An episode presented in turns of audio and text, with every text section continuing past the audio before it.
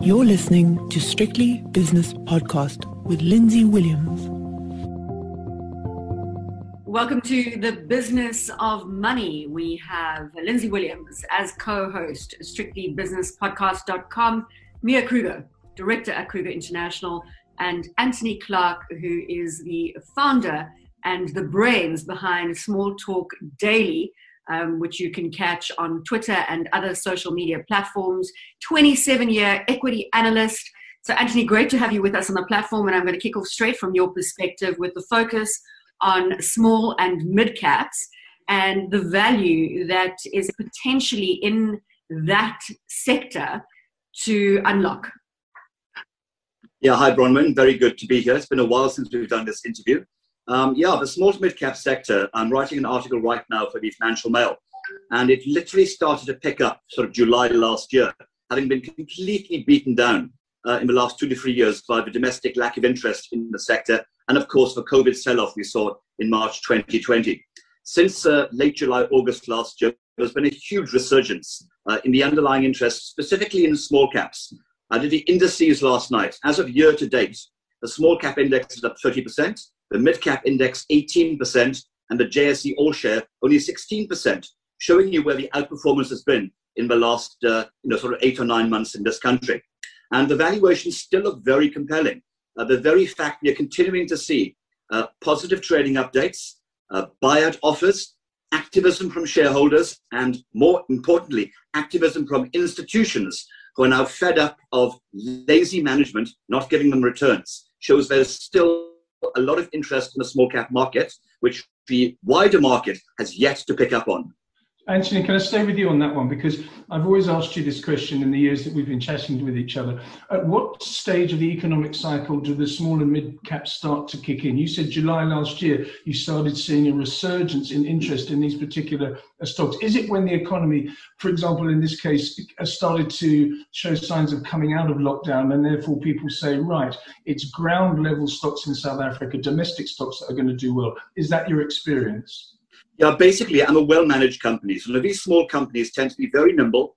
And unlike the larger corporations in this country, if a, if a pandemic or some crisis hits, they are very quick off the blocks to actually restructure their business, uh, to reallocate capital, to conserve cash, and to actually invest in what they need to do to keep a business going. And what I've found time and time again in the trading updates that have been coming out over the last few months from the likes of a cash built, Cashbuild, Italtile, Santova, amongst others, is they hit the ground running. They didn't wait and see what was going to happen. They said, let's restructure our business now. When the economy does reopen, we will be ready to start trading and making good profits. And that's exactly what happened.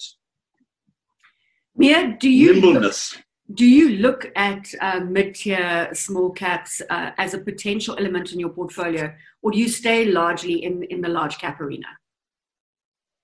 Well, Bronwyn, we've always, well, definitely the last couple of years, so leading up to the last 10 years, believed in a very broad diversification in our funds, which means that we do have exposure to these exciting companies. And I mean, if there was anything ever that I wanted to know about a small cap, I'd just go and look what, what Anthony said about it, because that would give you a really good base. And he's got a good history because he's been in the market so long and really following these companies. And the nice thing is the fact that many of these smaller companies become mid companies, become larger companies as, as the years lead on.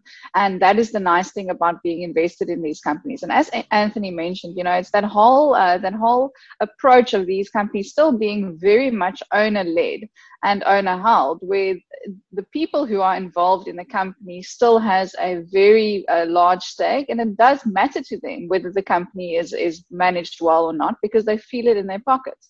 Uh, so, and they've got uh, a much better, in many cases, much better relationship with people that's helped them build the company up to date, which makes it more personal for them to act very fast when it comes to a downturn in the market, etc. I can just say that from our own business.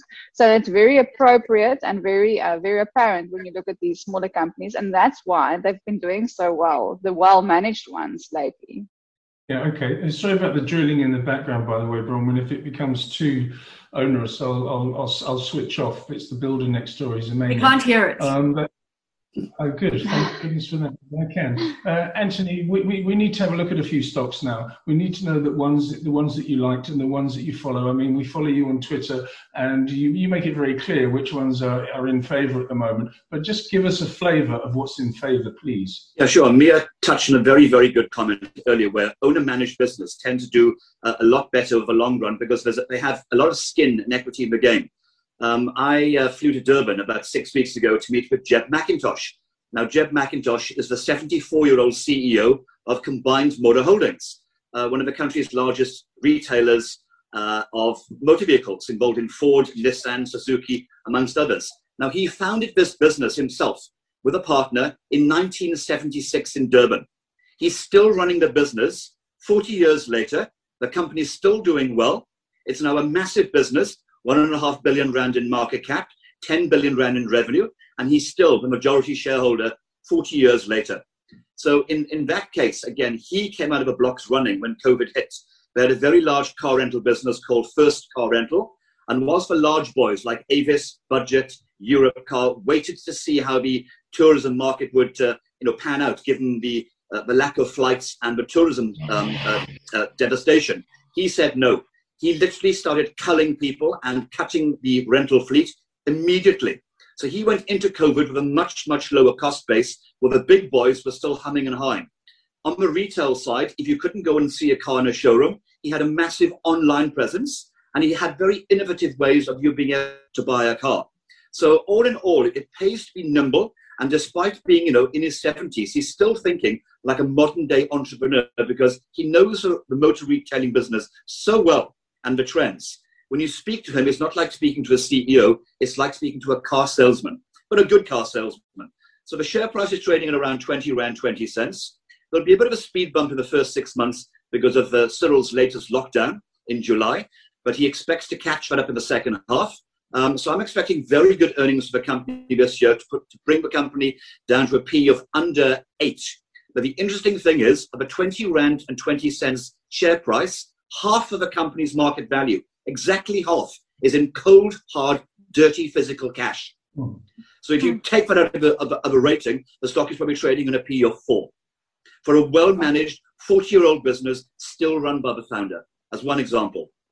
So we're going to come back to other examples, but Mia, let's get you to, to weigh in here. And I mean, Anthony, everybody around the table says they dip into your research on a regular basis. I'm not sure you knew that you actually created the backbone for all of the thinking around the, the, the small and mid cap industry.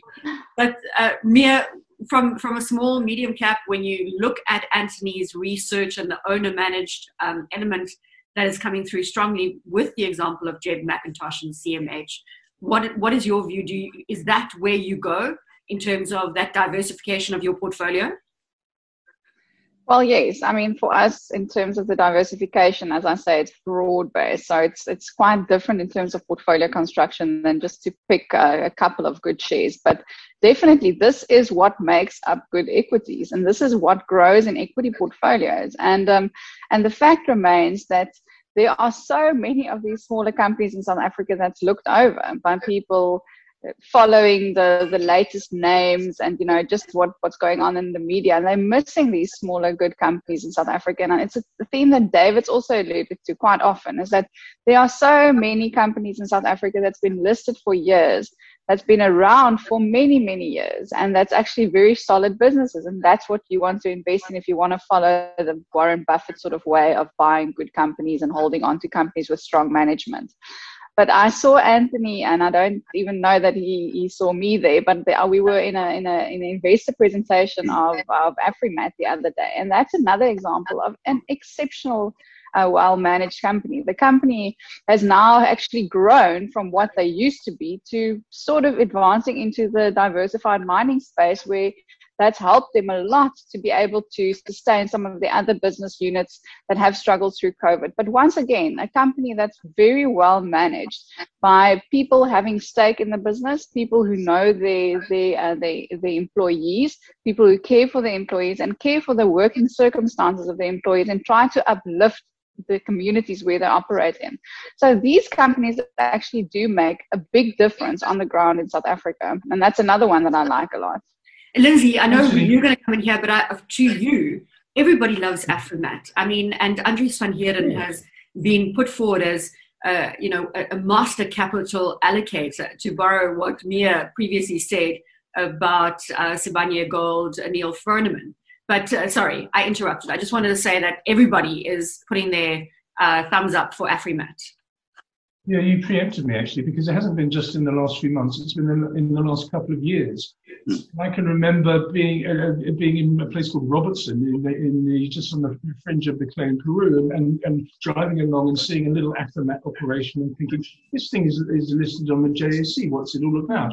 Uh, should it be listed? But now everybody loves it. And, and actually, just coming back on again, I don't want to theorize too much about small caps and medium caps. But is it the fact that there are so many large fund managers in South Africa that can't invest in them, or rather won't invest in them because they don't move the needle in their portfolios, open an opportunity up for companies like yours and also small investors because they are under owned by the big boys? That's part of a reason. That's part of a reason, Lindsay, where you know the, the larger guys. Let's pick an old mutual or a coronation. You know, for them to buy a material stake in a, in a small cap company to actually move the needle by 0.1%, would probably have to buy the entire business, which is virtually impossible. Uh, so the, the, smaller to mid-sized fund managers are very active in the space.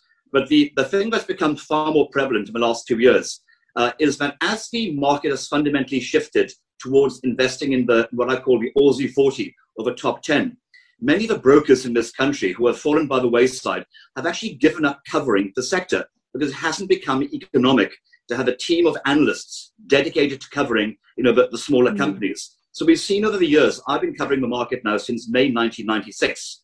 So uh, I'm, a, I'm, an old, I'm an old bully here. And I've seen in that, uh, in that period dozens of brokers just give up the coverage of that sector, which means that the information is still there. The interest is still there, but just isn't the coverage. So if you're a guy mm-hmm. or a, or a girl you know, specializing in this sector, you have the entire universe pretty much to yourself. And that's one of the key reasons. So it's my job, you know, in the work that I do daily, to actually try and bring these opportunities to investors and to the market. Not because I'm special, it's because I'm like the last man standing. It's a, it's a bit like I'm the oldest living dinosaur in the zoo. Self-deprecating as well, of course. Yes. Um, uh, Mia, we need, we need to get on now to other results. We're going to leave the small cap space for a while because there's been results this week. We've had Nedbank yes. out, we've had Exxaro, we've had MTN. I think MTN is the one that is probably the most interesting because not only did it go up after its trading update a week or so mm. ago, but it also went up after its results this week. And that's that's a very unusual occurrence, Mia. It is. I mean, it is. As Simon actually alluded to in a conversation that I heard yesterday, is that he he didn't expect it and he was caught with his pants on his ankles. Um, and the fact is that MTN was cheap for a very long time. People were very hesitant of the share, and I mean, was was uh, was uh, was right because it it was more risky. They've got a much more risky business operation than Vodacom, for instance, when you compare that to to something else in the sector. They have operations through Africa, which makes it tough. We know it's difficult to operate in Africa, and they had a lot of cash tied up in Africa. They've had uh, negative press around uh, fines and not, uh, you know, working with the regulator, but they've become better with all of this and um, and they are actually doing a couple of interesting things that's not really moving the needle on their results yet but in the fintech space and that was one of the big sort of uh, media breaks that we we heard yesterday as well with sanlam working uh, alongside them with jv that they'll focus on on on on, on, on um, insurance and investments for people in africa and you know when you look at those numbers the penetration rates of of uptake in cell phones in or, or mobile in, in Africa is still below 40%, which is very low. I mean, worldwide, when you consider developed markets, it's more than 100%. So there's a lot of scope for growth. It's not going to be a high margin business because the fact is that most people in Africa aren't bankable because not because they don't have the infrastructure, which is one of the major concerns, or major problems, but because they're not financially there to be bankable. They're not the the ideal client for a bank um, and neither for an insurance company. So this will benefit the the the, the uh, people in Africa, I think, more than these companies. But it will give them a good footprint to leverage off on other areas.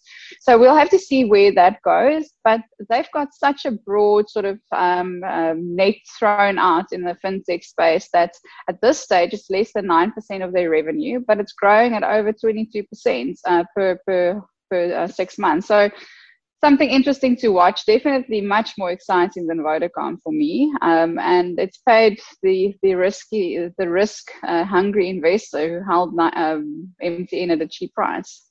And Lindsay opens to Nedbank coming out uh, with interims uh, this week.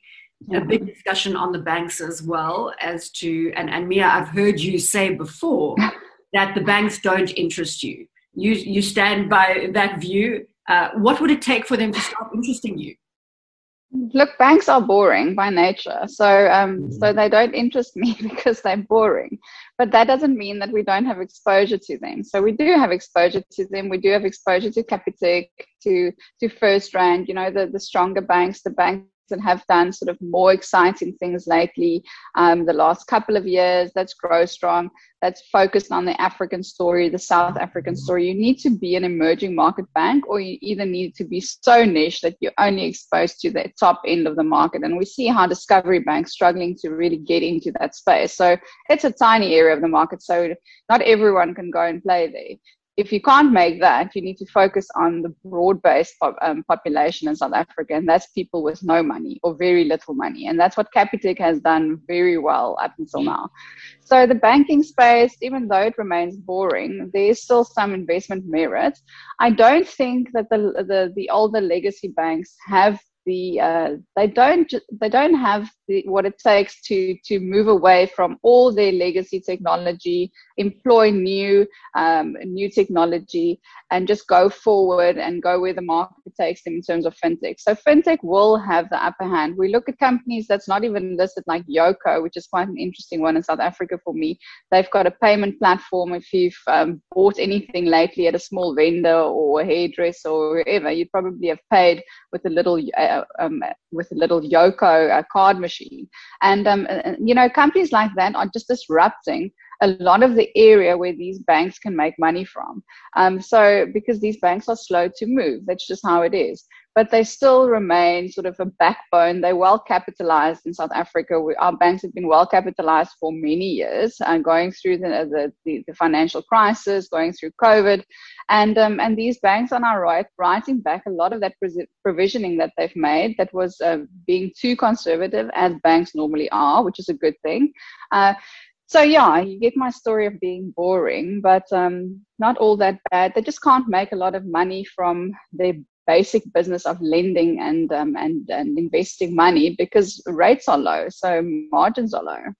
Actually, you, you, you, you call yourself a dinosaur, but you're not a myopic dinosaur. You don't just restrict yourself to, small companies. You must, in your spare time, have a look at companies like Nedbank and Exxaro, another company that came up with results this week, and also MTN. Have you got any views on any of the larger stocks that come out I, I, I, keep an eye on them, but again, uh, you know, us dinosaurs tend to stick to the to the species where we can actually kill and uh, actually make a, a, a you know a, a, meaningful meal for our investors. So, for example, as Mia was talking uh, about earlier about the banks, in 40 years, I have never personally bought a banking share. Every single crisis that the stock market globally has seen over the last 30 or 40 years has been banking related from a Russian lending crisis, mm. the subprime, the subprime crisis, etc., etc. So I stay away from banks for a reason. Um, on MTN, for example, um, it was an absolutely um, astonishing trade April last year.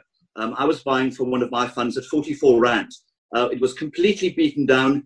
People were concerned about the Nigerian situation, the possible tax implications. Had Africa gone ex growth? What was going on domestically? But the underlying business, even if you stripped out all the African operations, the domestic business was worth probably 60 Rand a share. So I thought mm-hmm. at 44 Rand, there's still inherent value here, and Africa is never going to go away. It just needs to be managed carefully.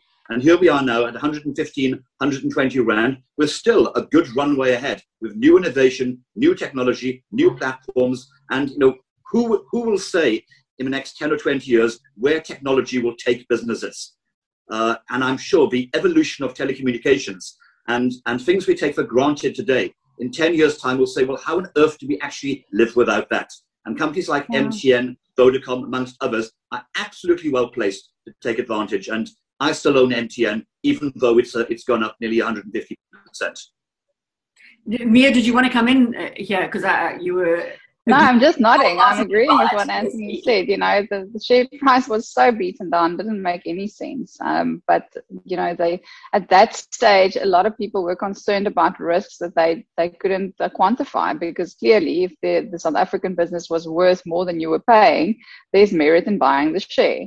And even since the beginning of the year, when it was still trading around 60 rand, it's doubled now, just because people sort of caught up to the valuation of the share. And that's just sort of purely valuation driven, not even about any prospects of the company going forward. So, yeah, I mean, you need to do your work um, on these companies you, when their prices are low. Because both of you need to, to give me this. Is it too late to get into MTN at the levels that it is at now?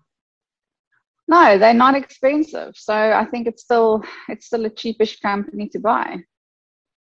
And so yeah, it's interesting. There's been so many stocks. Sorry, Bronwyn, I have to say this now, otherwise I'll forget about it. You know my brain; it's like a sieve. There's so many stocks, Mia, over the years, over the last few years, that have been priced for failure. Look at Sasol mm. at hmm. 22. Look at MTN. Uh, Anthony's saying he was buying it for his clients at 44. Look at Kumba Iron Ore, yeah. which was below 30, and now it's paying 72 Rand dividends, for goodness sake. Yeah. Anglo American in the low 50s. And look at them now. If you're patient and you look at a company and say, this is a, this is Anglo American for goodness sake. This is Kumba Iron Ore. Yeah. If you're really, really patient, and you have to be patient, then these opportunities when they come up are, are, are like gold dust, isn't it, Mia? It's it, there's been so many examples recently. Obviously, Steinhoff, you would have got stuffed up, but uh, yeah. mostly you would have done so incredibly well.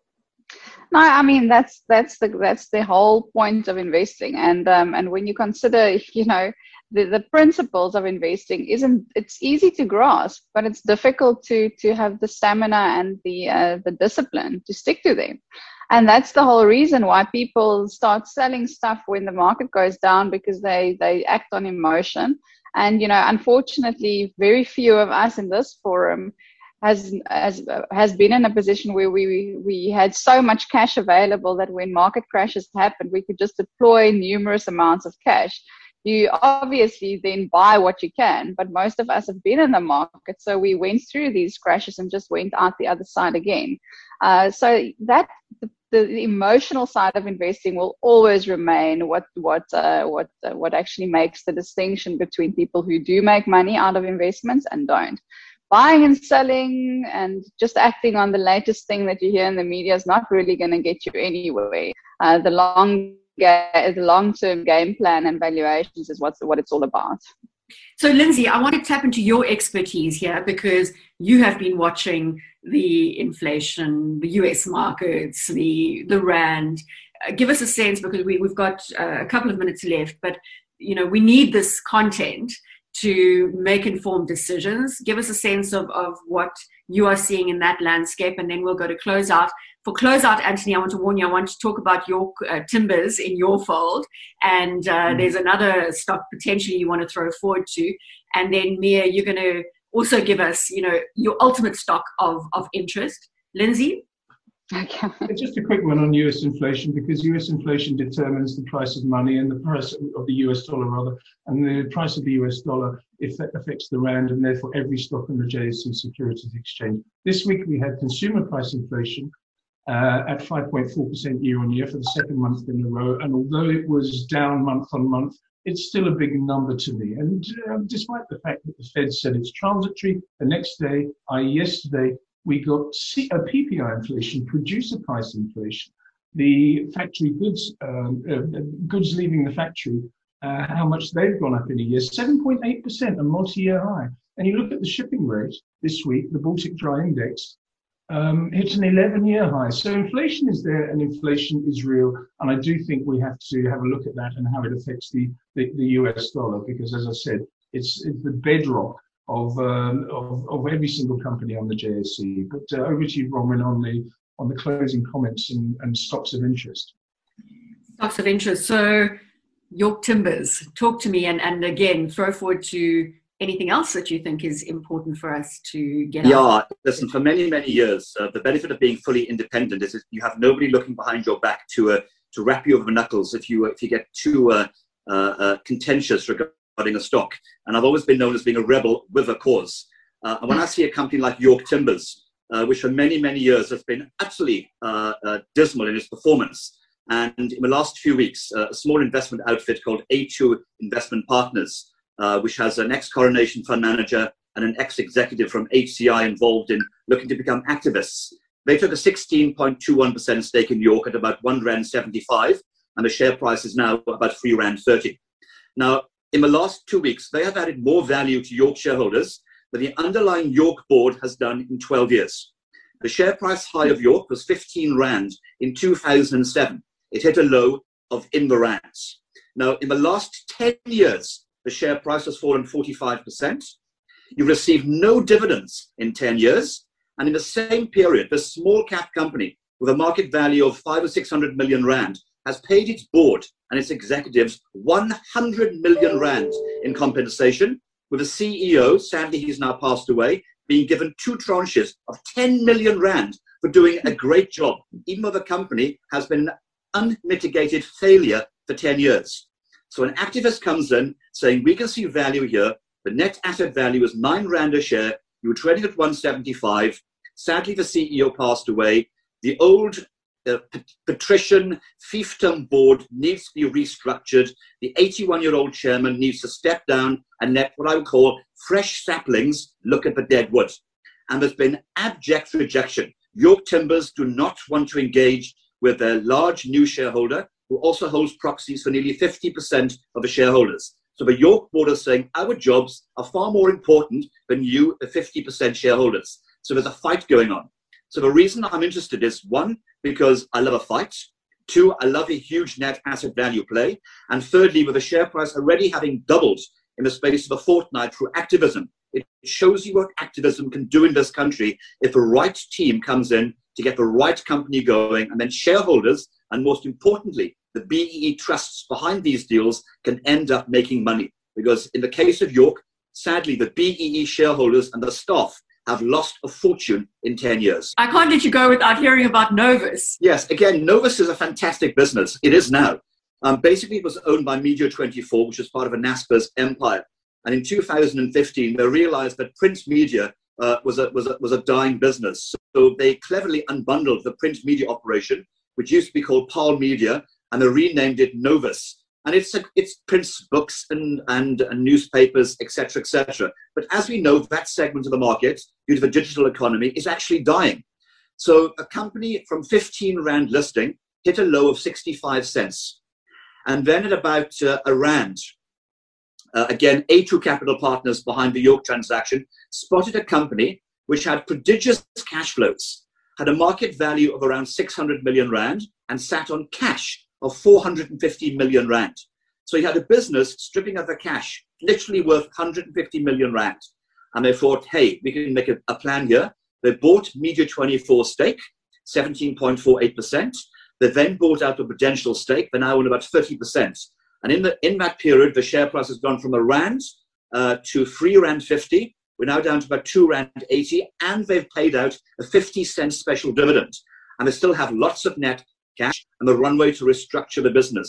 So once again, just highlighting that these um, small cap companies, which have perhaps underperforming management, but are stuffed full of either cash or assets that are ripe for the picking. So as Mia correctly said earlier, they are out there, but it's up to people like mm-hmm. us to kick the tires, go and do the site visits because they aren't easily apparent to the market. You have to find them. It's like digging for diamonds. You have to go through a lot of rock to find a sparkler. Yeah. Yeah, that's right. I agree. And that's, you know, an important part of this is that not all companies are great companies, as Anthony just alluded to. So you need to know what you're buying before you just jump into it and why you're buying it. But on that note, you know, I've been talking about Sibanye Stillwater now for a couple of weeks. And um, for me, it's such an interesting company that I just can't understand how the market is getting it so wrong in terms of the price. This company generates about 9 billion rands of cash a month at this moment. So, in about four months, just over a quarter, it earns more cash than it's paid for all its acquisitions up until now, which is about 40 billion in, it paid in total for all the, the acquisitions what they paid for Marikana and 4.3 for the Lonmin mines for 4. at 4.3 billion looks like a joke now when you look back at at at um at, at, at what where we stand today. So this company is highly cash generative. It has net cash on its balance sheet. It's got a market cap of of less than 180 um, billion, and the share is trading at I think a very very cheap price when you consider what they could be coming out with next week in terms of the results we could expect a, a price earnings, a forward price earnings as low as two times, which is staggeringly low for a company with the prospects uh, that, that we see with Sibanye Stillwater. They focused in the right areas for me going forward, where they look at uh, battery technology, they look at battery minerals and battery mining. They uh, they've got that plant where they where they um, uh, recycle platinum from in, in the US that's very strong for them. So they're not only in the mining sector, but they're also focusing on recycling of platinum group metals. They're looking at, you know, as I say, the battery metals where they've got a, a small Finnish investment that looks very interesting. They're investing now in a, in a French uh, project. So lots of areas that I think the growth going forward in terms of companies and countries becoming very emission um, um, cognizant, especially with what we've heard this past week again on the Paris Agreement. It's something that should be worrying for everyone. Uh, and they will be in the right space. They've done the investments, made the investments when it wasn't popular to do so. And it just seems like Neal Froneman is a good allocator of capital in terms of when he allocated to these projects and how he's done so. And we still expect, you know, they will come out next week with good results and that they will actually be paying a lot of dividends to the shareholders as well. So yeah, and that could lead to a, a, dividend yield of around 15%. So let's let's have a look and see where it goes. But at the current price, it's cheap. He's a proper digger and dealer, isn't he, Neal Froneman? He's a great yeah. He's, he's, he's fantastic. I'm just going to throw in my stock of interest without any fundamental analysis, just because I looked at it, Bronwyn. Uh, a year ago, 13 months ago, AngloGold Ashanti was close to 600 Rand a share. Today it's close to 200 Rand a share. And quietly, gold shares have been destroying wealth. I think maybe there's a, an opportunity to start uh, accumulating. Anyway, that was the business of money. It was populated this week by Mia Banks of Boring Kruger from Kruger International in the Western Cape, Anthony I'm a Dinosaur Clark from Small Talk, Small Talk uh, Daily, and of course, uh, our host, Bronwyn Nielsen, Nielsen the name dropper. And Business of Money will be back at the same time next week. The views and opinions expressed in these podcasts are those of Lindsay Williams and various contributors and do not reflect the policy, position, or opinion of any other agency, organization, employer, or company associated with strictlybusinesspodcast.com. Assumptions made on the analyses are not reflective of the position of any other entity other than the speaker or the author. And since we are critically thinking human beings, these views are always subject to change, revision, and rethinking at any time. Please do not hold us to them in perpetuity.